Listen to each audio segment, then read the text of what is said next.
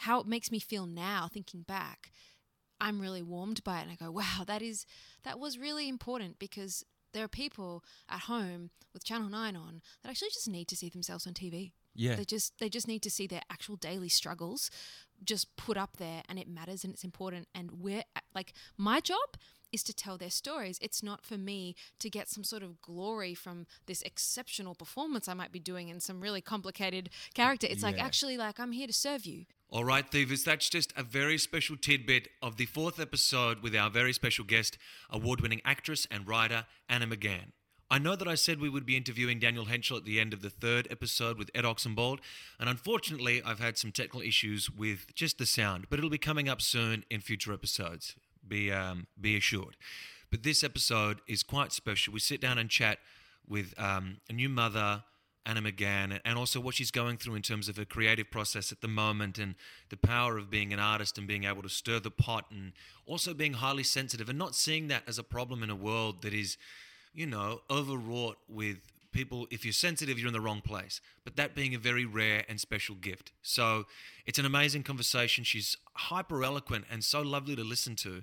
Um, and you'll also be hearing a very special guest in the background to her beautiful daughter Mercy. So enjoy the conversation. I know that I did chatting to her. So and before I forget, I I, I just want to shout out to everybody who's been listening, feeding back, sending me emails, or even just in person talking about this with me. I really appreciate it. This is exactly what I wanted to do and create a community around ideas and inspiration and ambition and and just people, you know. Aside from that, enjoy this conversation and I'll be hearing from you and speaking to you very soon. See ya.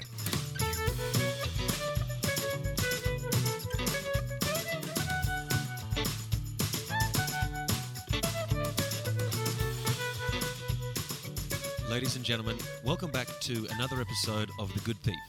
My name is Joel Jackson. I'll be your host. Now, if you can hear that beautiful clacking in the background, that is a wonderful child who's playing with little toys. Her name is Mercy Weir, and she will be also part of this interview. She is the daughter of my interviewee this afternoon, the lovely Anna McGahan.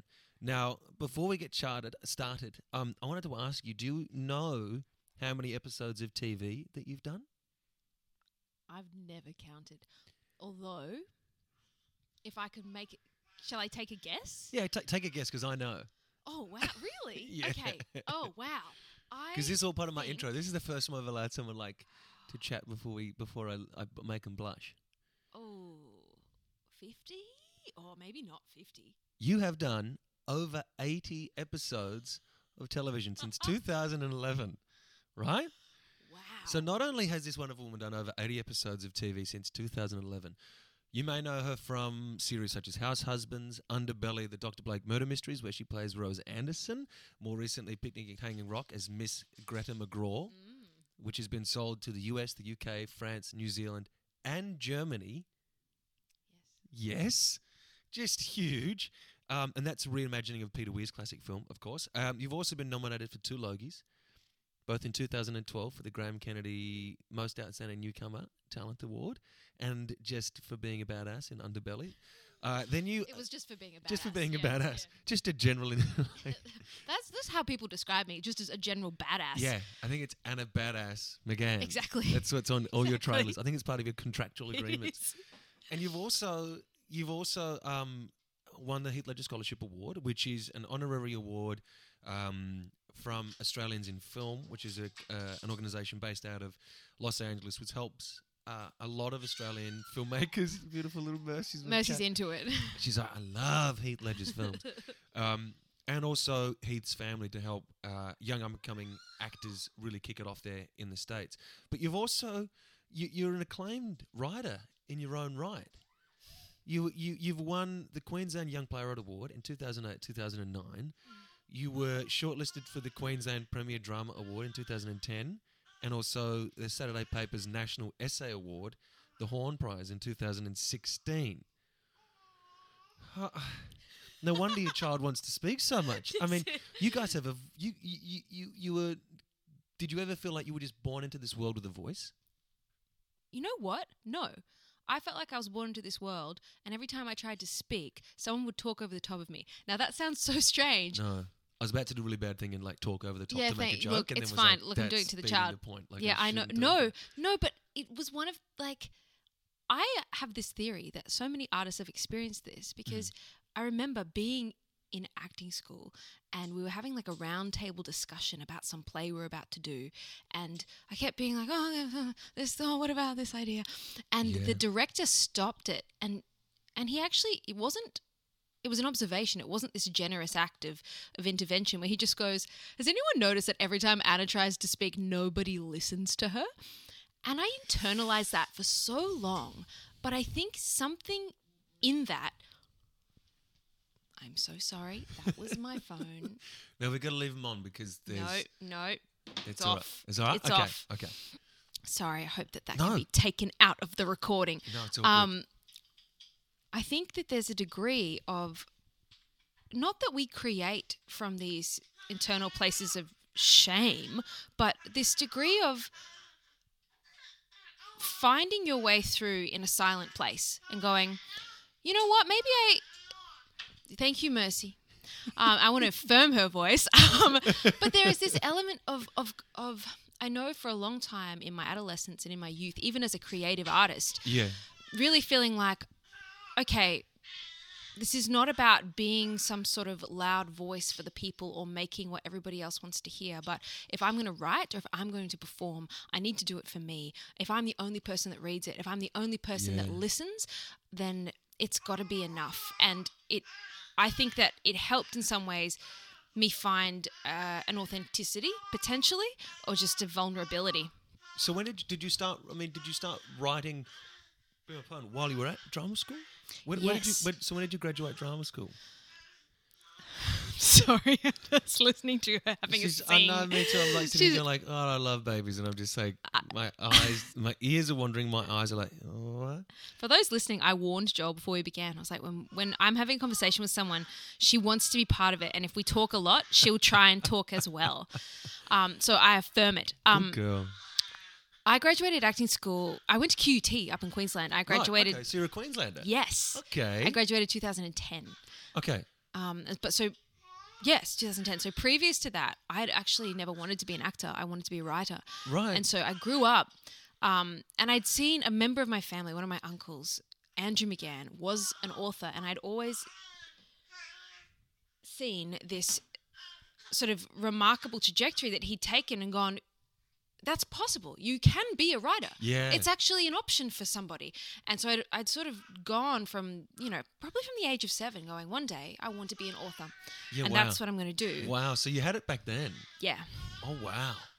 And then it wasn't until I graduated high school, actually, and I was studying psychology um, at university that I got an interest in acting, and I felt I gave myself permission to just try.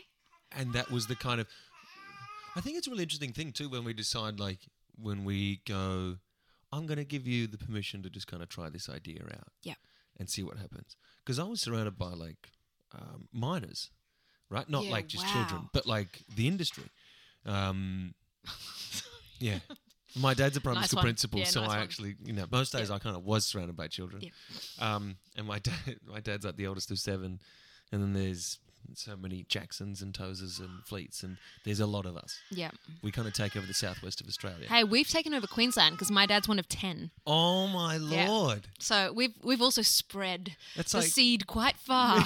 me and Greg McLean when we did Wolf. I mean, we did uh, Jungle, but he's done Wolf Creek. That's what I was going to. Yeah. Um, he's the youngest of ten in Esperance. wow. So when we were filming in Colombia, we're like, we are the solid representatives of like we're 25% of Western Australia Yeah, right now. yeah. Like we've just left the country, you know. Um, but uh, no, I was surrounded by um, it, like it was really difficult to kind of do anything um, creative and kind of be like you're saying, be validated for it Yeah. and kind of know that it was okay to do. I mean, there was only one guy that I knew that in town did that specifically just for a living as a guitarist. Mm, I was like, I can do that. I, because of following in his footsteps and driving with him to Port Hedland and stuff to do gigs all around the, all around that state. I was like, oh, there's a there's a way, there's a way out of this. And then my mum Mm. suggested auditioning for WAAPA and NIDA. is that was the first step? Was that the first step you took towards Yeah. performance? Yeah. Auditioning for acting Yeah. school? Yep. And then I got into both Wow. and was like, what have I done? Um, so then I ran away to Sydney um, so I could try to like find what it was. Did you train then? Yeah, trained at NIDA, Yeah. Wow. but it was that thing of I gave myself a chance to like just have a crack, Yeah. which just Yeah. sounds like what you kind of did, and Yeah. and then just kind of went, well, I found it. I'm just going to keep running with it. Did it does it feel like that? Yes, it Have was you kind of been learning on the go and very much so. Um, I often think that I learned more in the first three months out of acting school than I did the whole three years. Yeah. Um, not that I didn't learn anything, and I no, no, no, no. appreciated it deeply, but you're just until you're face to face with the industry, it's very difficult to know actually what type of a performer you are and, and where and what happens when you sort of flex those muscles or apply those skills or use that voice. And um, I definitely found that it was it was something that just I kept following the path as it folded out in front of me. Yep. I was I wasn't the type of person that not that I didn't have ambition, but I just I just didn't have a lot of confidence when I graduated. I wasn't the type of person that was like, um, "Come at me, like I'm, come on Hollywood." I just was like, "I'm going to give it a couple of years, and it probably won't work, and then I'll go back to, and I'll do psychology or I'll, I'll, I'll write plays." And right. and it was such a surprise. I don't know about you, but it was such a surprise to me to even be in the industry that I think I was like a deer in headlights for the first like yeah. six what was years. your first? What was your first thing that you like that you got in once you left? I got in a play, a professional production at La Boite in Queensland. That was the very first thing. Right. But yeah, it was. It was the very first thing. It was Shakespeare. Oh man. I, it was Julius Caesar. Oh, and, um, man. So that was just See, all I've- of a sudden that was on. I've that- never done a Shakespeare. Oh, it's Like so at school, we, mine did, we did my cohort where half of it did Greek and half of it did Shakespeare, and I did the Greeks, and I didn't say anything. I was a mute soldier in the background, no. but I loved it. John Bell from John Bell, like Bell Shakespeare, remembered me Wow. as this silent soldier. He's like, "You were very good, very intimidating." I was like, "Bam!" And Nailed just- it. But no, I've never like I'd love to do them, but I'm like now I'm kind of ruined any chance of doing it because now I'm like I haven't done anything. so- No, no. but I mean, how did you? Who you working with? Seasoned kind of vets Yes. Yeah, I was. at that stage, and kind of going. David okay. Berthold was directing it actually. Oh man, And he was he put a lot of trust in me at such a young age, as such a fresh grad. Um, and I really, I really adored the experience actually. I found it tumultuous and very challenging. I wasn't sure how to balance everything at the same time. So just before we started that play, it was when I got cast in Underbelly. And then, so then I had to sort of sit on that, knowing that literally the day I finished Caesar, You I'd fly to Sydney and start Razor.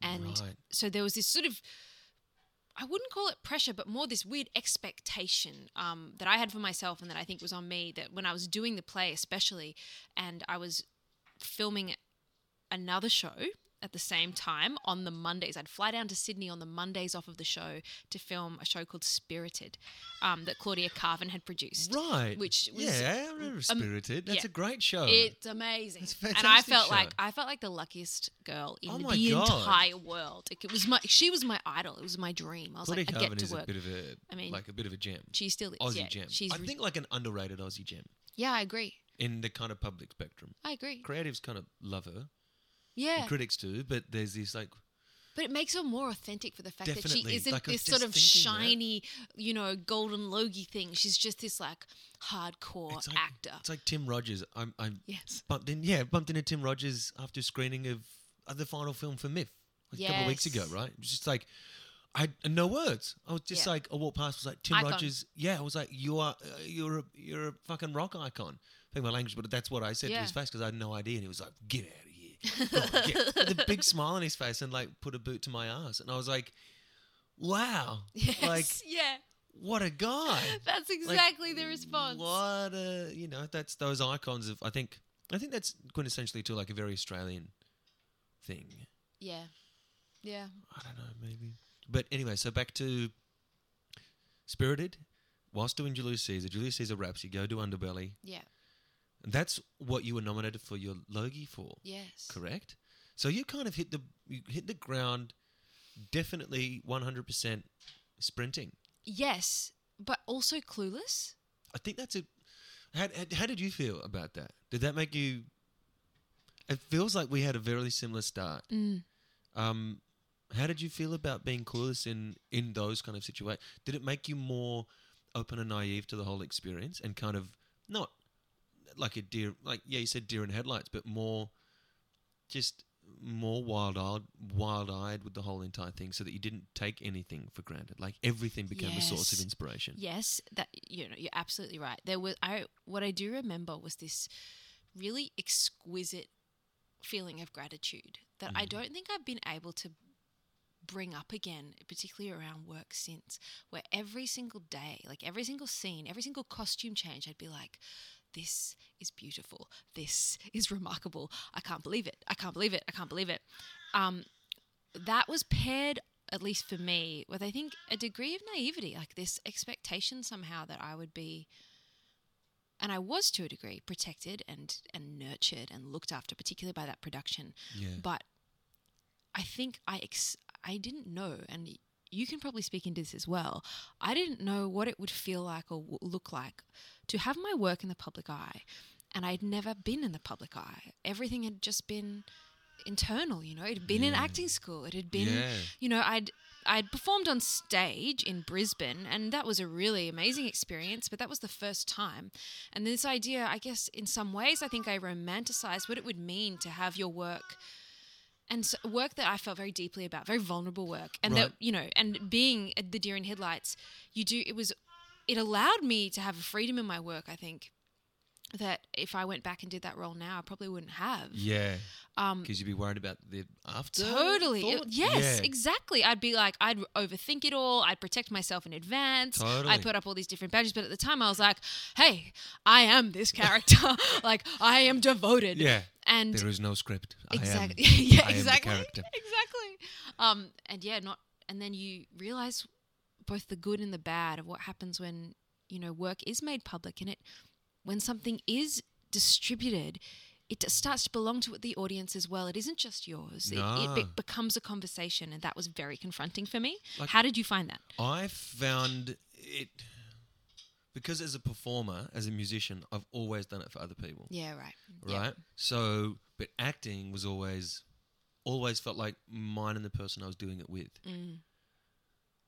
Even though we're doing it for somebody else, and NIDA is such a big theatre school, we ha- Yeah. we did have film and TV, but it felt like it was always because, like you're saying, it's a school. Like Yeah. it was failing.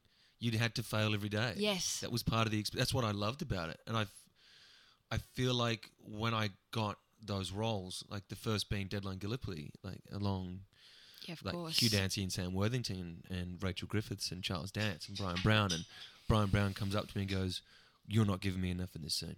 Oh, you're like, "All right, cool. What can I do?" He's like, "You need to stop me on those stairs." I was like. Because like it's a scene I confront him as the general to let me go to Gallipoli as a journalist, and and like it changed my whole thing because I, I started to I had initially been internalizing it all and being like okay well film is smaller than theater all this kind of stuff and Mm. speaking to myself that way that was on the second day of my first ever week on set and to know that it was still like this huge performance element and that it was so much more physical and vocal than what I was like telling myself it was put everything in perspective and snapped it back so Wow. I forever thank that man for that moment um, but then when it was shared, it was strange because you're watching it with your mates mm. and having like a couple of beers and and a barbecue, like celebrating. Hey, Joel's on TV and he's been researching all this stuff and living in the house of six guys while he's been doing it, and you know what I Yeah. mean. And now it's on primetime TV, yeah. and your face is all through like Sydney tunnels. You're kind of going, I don't know how to relate to this anymore. Yes. Yeah. Um, I've gotten a lot better at it now. Yeah. Much better at it. But it's really interesting. Like, I listened to the WTF podcast with Marc Maron, and he had Josh Brolin on. I was Mm. listening to that this morning. And Josh Brolin was saying that when he did, like, The Goonies, didn't realize what it was going to be, and it was huge. And then he got a role in Thrasher, which was a wicked skateboarding film. He only got it because he reckons the audition stank, but he had a massive poster up on like Hollywood Boulevard, and he was the biggest guy there, so they gave him the role because there was going to be that. But he thought Thrasher was like a crap film that he had made and bad acting, and he went back to school and to study in New York after that. But had people coming up for the rest of his life saying how good Thrasher was and his Wow. performance in it. But he doesn't belong that, and like he doesn't um, own it anymore. Yeah. Like as soon as you share it, if someone needs to see that skater guy Yeah. and can relate to it and Yeah. it tells their story, that's their story. Like, yes. um, and you can't get in the way of that. Totally. Like when I, for the first time that when Peter came out, people go like, "I loved that Peter Allen," and I get really self conscious Yeah. about being seen as as a homosexual guy just because I'm not a homosexual. So Mm. I got weirdly young and self conscious about the whole thing, Yeah. going, "Oh, people will perceive me as that," rather than Yeah. going, "No, you're actor." Yeah. So had to learn how to kind of do it and then let it go Yes. and let it become just like playing music. It's always somebody else's. and realizing you're telling other people's stories. I relate to that so much. I remember for many years, even with House Husbands, because it was commercial television, Yeah. I would have this response, almost this shame response of like, it doesn't matter as much, or I'm not as proud of it because that's not where my most risky work has been, or that's not where I feel like I've given my heart and my soul and these, you know, like you know, on the screen. Exactly. And yet, the people, uh, what I found is that when people have come up to me to comment on my work, it is almost always from house husbands because they're almost always parents. And it was a show that was empathetic to what they were going through. And actually, and because I wasn't a mother at that time, I actually didn't share in what Oh, that right. reality was. And when I think back now to some of the content that we were making and how that made, how it makes me feel now thinking back, I'm really warmed by it. And I go, wow, that is, that was really important because there are people at home with Channel 9 on that actually just need to see themselves on TV. Yeah. They just they just need to see their actual daily struggles just put up there and it matters and it's important and we're like my job is to tell their stories. It's not for me to get some sort of glory from this exceptional performance I might be doing in some really complicated character. It's like actually like I'm here to serve you. Totally, totally. Like I've I've tried to. I I desperately wanted to do that sort of television, Yeah, wow. ju- ju- just because like the two things that I'd done that, um, were my first staple into the industry was so hectic. Yeah, of course. Like was Yeah. so was such hectic characters and Yeah. periods and kind of like stories. Um, and so like I just yeah I tried desperately to get involved in that kind of TV to go what is the difference Mm. like is there and can I treat it the same and like you Sorry. like you, you can't like um but but I, I think only because everyone there knows like people will watch those shows and that's why they're limited series shows Yeah. because of the intensity of their moments whereas Yes. those long-term running things Yeah. which I've never been a part of really but they're they're slow burns and the thing is like you relate so much more to the character Yeah. for such a longer period of time Yeah. rather than going oh what a great story Yes. like it's the character and your involvement and relationship with that Yeah. Which is like what you were saying really interested me then because I've been struggling with the whole idea of reality TV Mm. at the moment um because I love Greeks I, I like I not Yeah. just like Greeks and Greek people in general. I mean, Greeks are lovely. Greeks are lovely I love Greek food. I, I had this yeah yes okay yes But- Greek food is amazing but like so the populace and the idea of the Greek and the Roman society and that kind of old school structure of the polis being the people and um, plays and literature and Yeah. philosophy and that kind of like you'd all go and sit and listen to an orator Mm. and kind of like the Festival of Dangerous Ideas Yeah. or the Melbourne's Writers Festival Yeah. or like a gal you know what I mean like that was your daily fodder rather than there being reality TVs the Mhm. daily fodder and I'm just I struggle with the idea of that being what we consume as our daily fodder and what it's doing to us but then also what you just said kind of made me think about the opposite side of that coin because I'm always trying to fight for the battle of like it's not my place to say anything Mm, like that you mm. know what I mean but what you were just saying about them like populace being able to see themselves on the screen after a nine to five and go oh that's me and I matter and it's not just some actor telling me like a story like I mean that I would argue it. No, I you would argue with that because I think we that's our job. We Yeah. are these actors telling these stories, and that is the that's the invitation to people that can to, that want to sit and watch. They want to be told the stories that reflect them because we don't just show the tension of where they are, we walk it out, right? We Yeah. we go through the healing, we go through the breakup, we go as the actors, we go through the car crash or the the resolution of oh these lives, and people can go right. I see a pathway through my circumstances. I, al- alternatively, I look at reality television and I don't see narrative. I don't see hope. I don't see resolution. I see mockery of who we actually are as human beings, and it's these circumstances that they're they're they're building in almost to to sort of feed the apathy. Like I'm so angry about it, but like you know. You know, we are all struggling in our relationships, right? Like, Yeah. whether you're single, whether you're married, whether you're going through a divorce, whatever it looks like, like relationships are really hard and relationships are really beautiful Yes. instead of showing narrative that celebrates or explores the realities of what we're really going through, the reality TV, in inverted commas, Yeah. shows a completely impossible circumstance that I think makes a mockery of those desires. Um, and it, I get angry about it. I think it know hurts me because I feel like story helps us heal and resolve and move forward as a community, and that's not story. I want to just like, record that and just kind of walk into people's rooms and go, "Hey, listen, quiet, just hush for a minute. Just wait for the KFC ad to come on for cricket. It's coming up, and hmm. just listen to Adam again. Just she's got something. say. Just shh. no, because I, I agree with you. Like I, yeah, it yeah, like it kills me when I speak to mates and go, "Hey, let's go and do this." Like on a mm. Wednesday night or th- Thursday, you know, it's late in the afternoon. I'm like, let's go down here and see this band. I think there's a jazz band that plays every Wednesday down this place. Or go do this or whatever. Oh, I've actually gonna like gonna a couple of friends coming over to watch the batch. I'm like, you, come come on, really? I mean, let's not waste our brain power talking about it yes. because you've got phenomenal things to say and I want to hear them, and so do these lovely people. But I'm, I'm, you know, I think that's something that we could all consider and to take in.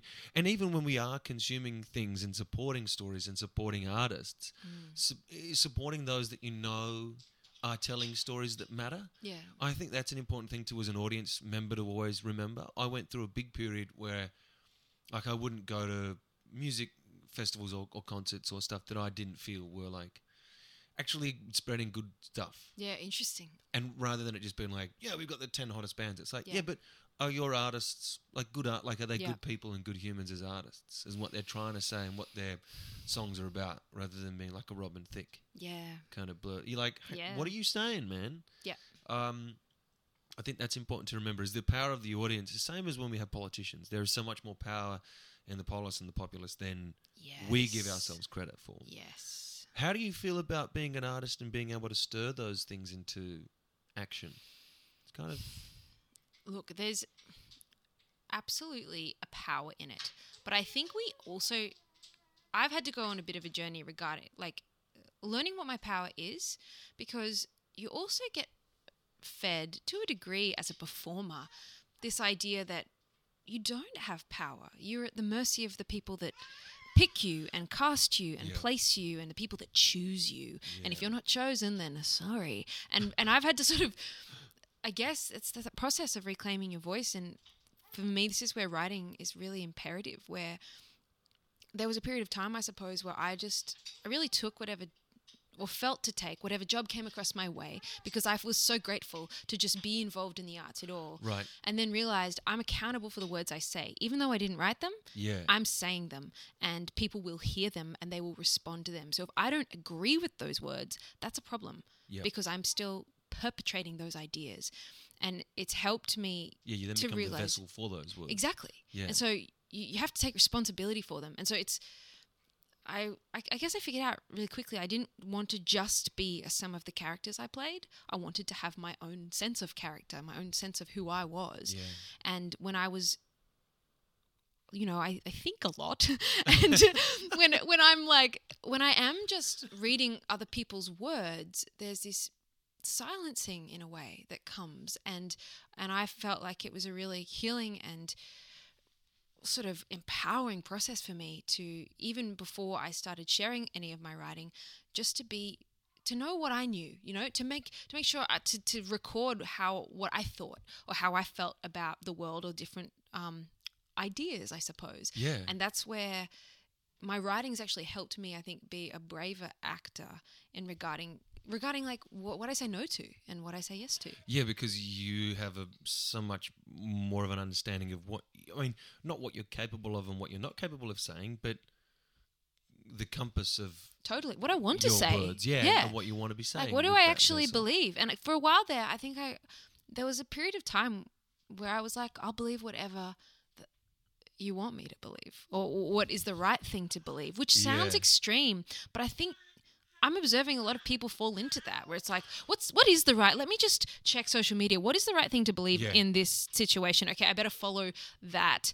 Um, and sometimes I just need to take a little breather and go, okay, where like let's check back in. Like, okay, what is what is that project um, sharing or or what's, Yeah. what story are no, they I telling? know exactly what you're saying. Yeah, I'm with you. I, I know. I- I'm, hopefully, I'm making No, no, some I- degree no, of no, sense no, here. I'm, I'm with you 100 percent because I was doing, I was about, oh, I can't, yeah, I was going to do something. Um, we were just talking before. Mm. My um, heritage is indigenous. Mm. Not that you can say I look like the most European sucker on the planet, but like oh, I look like the most European Yeah, sucker on the planet, yeah. and I am. I'm a bit like tan. yeah, you're very much European. Um, but you know, there was a show that was coming up that was um, a woman of both Indigenous and Anglo heritage, and then um, she came into meeting her white family, and it was only through her white family that she had any sense of power or claim on the world, or like in, you know what I mean, like had a had a had a chance to voice or do something. And I was like, sorry, what? Like, what, what are you saying with the show? The show had lots of other stuff going on, Yeah.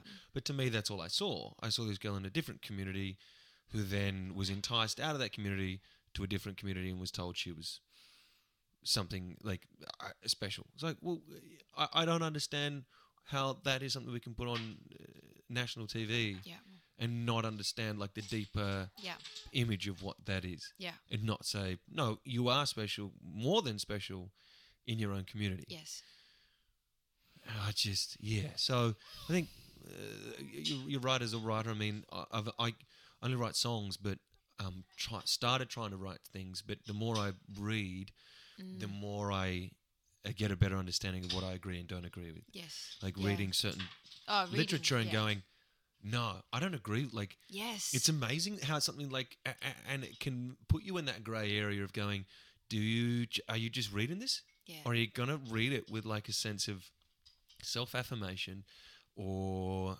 like to investigate it and be like, what are you trying to say? Mhm. And who are you as a writer? Like, what's the voice there? I think. So, do, do you reckon you learnt that from just family or school, or from your from talking to your uncle, or just inherently stuff that was born from curiosity? You know, I think my uncle has been a major inspiration, and I I've been thinking on this quite a lot recently because he came from an Irish Catholic background. Like like I said, my dad's one of ten. Um, Right. There's only one way that happens. like, and that is, you know, a lot of stalks. yeah, exactly, a ex- precisely. Um, so they grew up on this farm, and it was there was a degree, a really, it was a very conservative background, I think. And my uncle, oh, honey, What's happening, little one? two seconds. No, not to worry. Little Mercy's just having a bit of a grumble. She heard family and was like, "Well, yeah, where where are you?"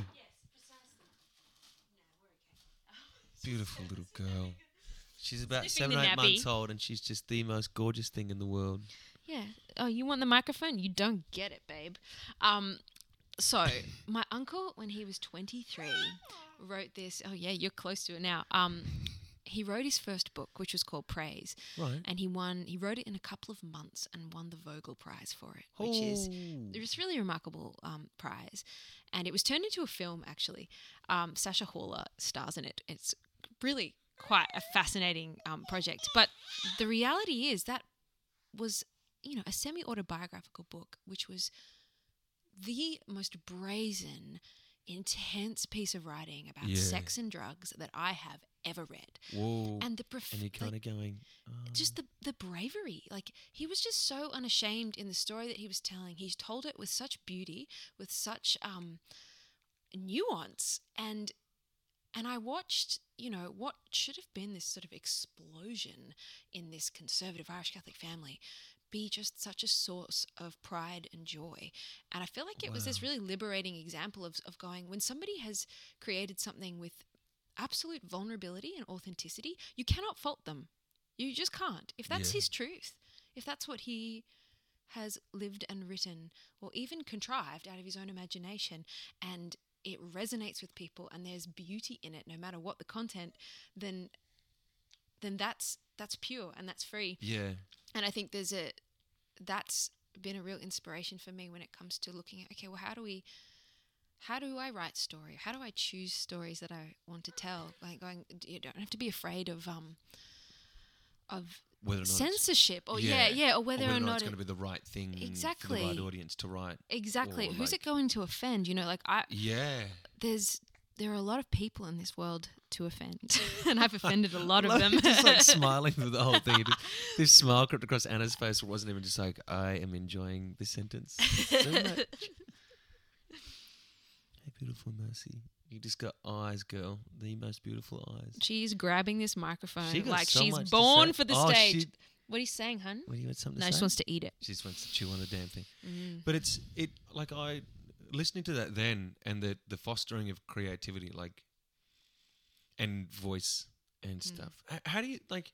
Do you find because this household is a fairly like a very creative household, right? yes yeah Um, and that's something to be amazingly proud of. But when do you walk out onto like normal days, and you go into coffee shops or you walk into stuffs that aren't, you know, things that aren't uh, festivals or shows or bits and pieces, how do you see the the general kind of uh, what I'm trying to go for is like, do you feel like the world is a creative place or or a good place for creativity and people's kind of confidence in their own voice? you know my instinctual answer is no Yeah. and maybe maybe that's because I feel like I do straddle two worlds. And I remember even I've been thinking a lot about this idea of creative identity and creative community because when I was a teenager, I just felt abnormal. Yeah. I just felt like the weirdo and nobody like diagnosed that as creativity. They just diagnosed that as you're abnormal and weird. That, you know, like you don't you you're highly sensitive and that's a problem um, rather than wow like you you take stimulus in a very particular way and Mm. you can create something out of it or you um you sense and intuit things and that's a beautiful gift like that and i it was only later when i got into creative community when you know when you start doing amateur theater or you get to acting school and you realize there are people like you Yeah. that it becomes a, a healing thing and a really um, and then you know you find ways to have that fostered but even then and uh, maybe it was the same when you were studying the creativity was fostered but the the sense of self or the the health of the artist wasn't protected necessarily and that wasn't No. fostered and and i guess I've always felt like I've come from a. F- Excuse me, stop gagging yourself, What my you putting darling. your hand down there for? Um, well, it's an exciting time on this podcast. Uh, well, um, So gorgeous. I, I guess I've observed, you know, coming from a family of, of from I'm the daughter of a surgeon and a physio. You know, like it Right. wasn't a. cr- I didn't have necessarily. I would How say many- I had a creative childhood. you have? I've got two younger brothers. Two young brothers. and one's a doctor, and the other is is working for Live Nation. So he works in like he he does work for Oh, festivals. like yeah, he's right. super interested in um, and he's very creative too. Um, so it's not that you can't get create creativity out of scientific places. Quite the opposite. But I did notice like people don't know how to deal with creative people. They Yeah. they label them or they box them or they they get a little confused. Like even Yeah. going to my mother's group, like I'm in a mother's group with a clinical psychologist and a pediatrician and a CFO and you know and women that work in sales and they're like, what do Yeah. you do? So like, what do you do? What is there's the label? there's such a um I I- it's not a stigma it's just sort of a a wide berth around Mm. creative people and creative process it's not normalized and so unless we're i'm really passionate about community in that regard because i feel like unless we're in creative community and we're filling up with one another and, and supporting one another and acknowledging the difficulties because they are different Yeah. and our mental states are different and our challenges are complete like my challenges as a creative mother are completely different to the challenges of of a mother in any other career Yeah. and i have there are benefits to that too but if I don't talk to other creative mothers, I will feel isolated and and challenged and possibly worthless and feel like I'm failing Yeah, when wow. in fact I'm not. You know, things like Yeah. things like that, I guess, Yeah. where I when I I do feel like a bit of a an alien unless I'm in in communication with other creative people that are doing it. Yeah. No, do you find that? no, totally. I went in. I started adulting this month. Oh wow! Yeah, Did you just for the first time in 27 years. I was like, did I'm you enroll to vote? no, I'm kidding. But just no, I've I've always been a fairly adulting individual. I've I've, Mm. kind I've kind of got my stuff together in some degrees, yeah, but um, and a lot of my mates call me dad. yeah. Um, but that's our general friend group. We all call each other dad. That's really funny. Um, but no, like I started to kind of look at things, and I've got some work coming up that may kind of ride out for a bit longer, so I can have some security with stuff and can Wow, kind of go, yeah. okay, well, what what else can I do? So my Mm. thought process in regards to what's capable of as a creative has evolved, Yeah, whereas it had been month to month or week to week or two months to two months. yeah. And when I was living in America and playing gigs in, I was telling someone recently um, on the podcast as well, doing uh, the trip to Vegas every Thursday midnight and Sunday midnight back to LA, that was like three days to three days kind of like living. Wow. So it's a very interesting, rare breed. And I went into the bank yesterday and sat down because um, of my cards was uh, expiring, so I went in just to kind of go, look, um, can I get that, you know, delivered to a different address? I could do it online, but I was like, oh, I'm on the street. Or while I'm here, can I check in about a credit card? I've never had one, never needed one, not interested in one. You know, it was like, can I just kind of uh, pick your brain about it all, just so that if it comes up to rent a car, you don't have just a debit and you can't actually do it. You know, I was like, okay, step into the world, Jackson. Started talking about it. She goes, so you just have to provide like all these details. I'm like, okay, like what details? She's like, your list of like paying bills and doing things like that. I was like, I haven't been on a lease in three years. Wow. Like, how do I? It's not, and and it makes it made me feel like an idiot. Like, yeah. it Yeah. made me feel like such an invalid in terms of what everyone else does. Makes you feel like a child. Oh, in me fact, feel like a total. it's like the education system being Oh, like, we're going to test one level of intelligence and none of the others count. Whereas like, this is one level, this is one test of security or or adulting, Yeah. and none of the others count. I was like, mate, if if there were someone that was in complete distress, or like all, I just went through all these other situations in my head where I was like, I could nail that. Like Mm. I could do that. I could do life. I've got life skills through what we do as creative people. Yeah. Like and people. Like I know people better than anything else. That's what I feel like is my strong pursuit. Yeah. But was like, man, I am so out of the system. Like Mhm. if I try to do anything as a creative, I'm on the back foot already. Stop it, Ms. Mercy. Um, You okay? she's so gorgeous. But but it's it is really tough, and unless you are in a cohort of creatives where you can discuss those things or just kind of air those graces, and then at the end of the day, not not wallow in them, but kind of go, well, that's all right because we can do this. Just live them out with one another. Like Totally. you just you got to bounce off each other a bit. Yeah. Like if if you don't, I feel like if I'm not around creatives that are, for example, like one milestone, right? Buying a house. If I don't see another actor buy a house, I'll never buy a house because I'll never believe that I'll, Yeah. I can ever have that degree of security or or stillness. You know. But then when you you see something like that modeled to you, not that that's the be all and end all, because I don't think so. But like when you see certain things modeled to you, when you see another actor become a mother and you go, oh, you you're not getting emitted from the industry. You Yeah. you will work again. Yeah. You know, you are still going to be a good parent to your child, Yeah. regardless of the, the you know the challenges that might come your way. Then it becomes possible.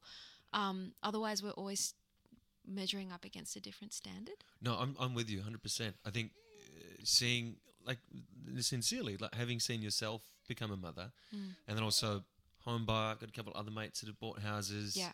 Um, other friends that turn over apartments and do all these Yeah. renovations and bits and pieces or starting businesses whilst being a creative person. Beat the baby. Oh, good. We've only got like two, two, two and a half minutes left anyway. Oh, God, so we're okay. go- no, no, no. Like it's all good. No, I'm not saying no. Like this is. Um, we can even call it now, but beautiful lass. It's all right. But it's you're right. There's no other. There is no other like un, if that's what your standard is when you just kind of see the week to week or the month to month, and that's all you know. Like because if you're not, I think I think also as a creative you have to be proactive in reaching for a bigger community Yeah. and seeking the community you want to be a part of. Yeah. I think people can kind of fall into this thing of going, "Oh, these are my mates." Yeah. And that's what we do. Like, Yeah. well, what do you want? Yeah. And attract those people, and then be inspired by them, and give something to them as well. yes. I mean, we've only got a minute and a half, so I don't know where I can take you here with a question that we can. I've got a question for you. Oh, mate. And it could take it could lead to a 50 minute discussion, but that's cool. Tell me about your tattoo. He's got a beautiful Oh. on his arm. Yeah. So i have got this tattoo. It takes up like the whole of my left inner bicep. Um, uh, it's a bit shoddy, but I got it. No, I got it done in Brazil when I was 17 years old. Wow. So I was living in Brazil as an exchange student from 17 to 18 when I finished high school. Had no idea what I wanted to do. Um, when at the opportunity to do that, I was suggested by a Rotarian that lived in Karratha to do it, and he helped me out, so I went. Um, and I kn- like I know now that I'm kind of put together, but back then I was not. Mm. Like I was. You were 17. I was, just, but I was like, I was a muck. Like I, re- yeah, we, with we, me and three other guys have four tattoos over our body that we share. And this one's mine, but we share these other stuff. Um, and we had this brotherhood unto something that we never had before. And I don't Wow. think any of us had brothers legitimately. Yeah. We've all had sisters or bigger families and stuff, but we're all from different countries. And um, basically, a lot of stuff happened, and I reached the midpoint of the the Rotarian exchange, and I I do suggest it for anyone else, but for me, it was this huge thing, and it was just Yeah, wow. it was interesting because the symbol to me means it's the Om symbol, Yeah. which is the Buddhist Om, and it's also like your today is not defined by yesterday. And your Yeah. tomorrow is not defined by where you've come from. That's beautiful. So it was a lot of that stuff, just going. I- can be the product of whatever I want to be, Yeah. not who I am or what people have said about me in the past Yeah. or my actions or whatever. Like I can continuously state who I am through my own, like you're saying before, your words or your actions, and knowing what you want to be, rather than everything else that's been before. Totally. It's beautiful. So yeah, that's that's why. I th- Normally I cover him up, but yeah, you're the first person who's asked in a long time.